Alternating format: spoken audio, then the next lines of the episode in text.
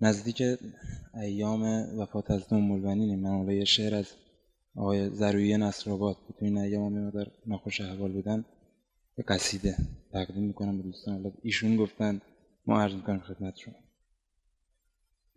شراره میکشدم آتش از قلم در دست.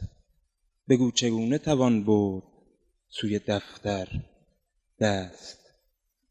قلم که عود نبود آخرین چه خاصیتی است که با نوشتن نامت شود معطر دست؟ حدیث حسن تو را نور می‌برد بر دوش شکوه نام تو را حور می‌برد بر دست. چنین به آب زدن امتحان غیرت بود وگر نبود شما را به آب کوثر دست. چو دست برد به تیغ آسمانیان چو دست برد به تیغ آسمانیان گفتند به ذوالفقار مگر برده است حیدر دست برای آنکه بیفتد به کار یار گره؟ طناب شد فلک و دشت شد سراسر دست. چو فتنه موج زد از هر کنان و چو فتنه موج زد از هر کران و راهش بست شد اسب کشتی و آن دشت بحر و لنگر دست. بریده باد دو دستی که با امید امان بریده باد دو دستی که با امید امان به روز واقعه بردارد از برادر دست. فرشته گفت فرشته گفت بینداز دست و دوست بگیر. چنین معامله داده است کمتر دست. صنوبری تو و سروی به دست حاجت نیست.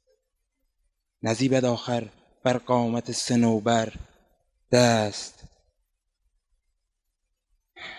چو شیر طعمه به دندان گرفت و دست افتاد. به حمل طعمه نیاید به کار. دیگر دست.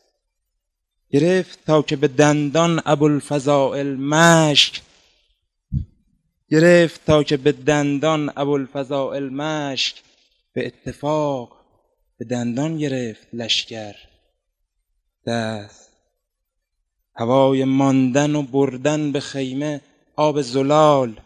اگر نداشت چه داشت در سر؟ دست. مگر نیامدن دست مگر نیامدن دست از خجالت بود که تر نشد لب اطفال خیل و شد تر دست. به خون چو جعفر طیار بال و پر می‌زد. شنیده بود شود بال روز محشر دست. حکایت تو به ام چه خواهد گفت؟ میبخشید. اگه بچه روزه پیدا می‌کنه منو ببخشید. حکایت تو به ام البنین چه خواهد گفت و از این حدیث چه حالی دهد به مادر؟ دست. به همدلی به همدلی همه کس دست می‌دهد اول. به همدلی همه کس دست می‌دهد اول. فدای همت مردی که داد آخر دست. به پایبوس تو آیم به سر. به گوشه چشم. جواز طوف و زیارت دهد مرا گر دست. نه احتمال صبوری دهد پیاپی. پای نه افتخار زیارت دهد مکرر دست. یه صلوات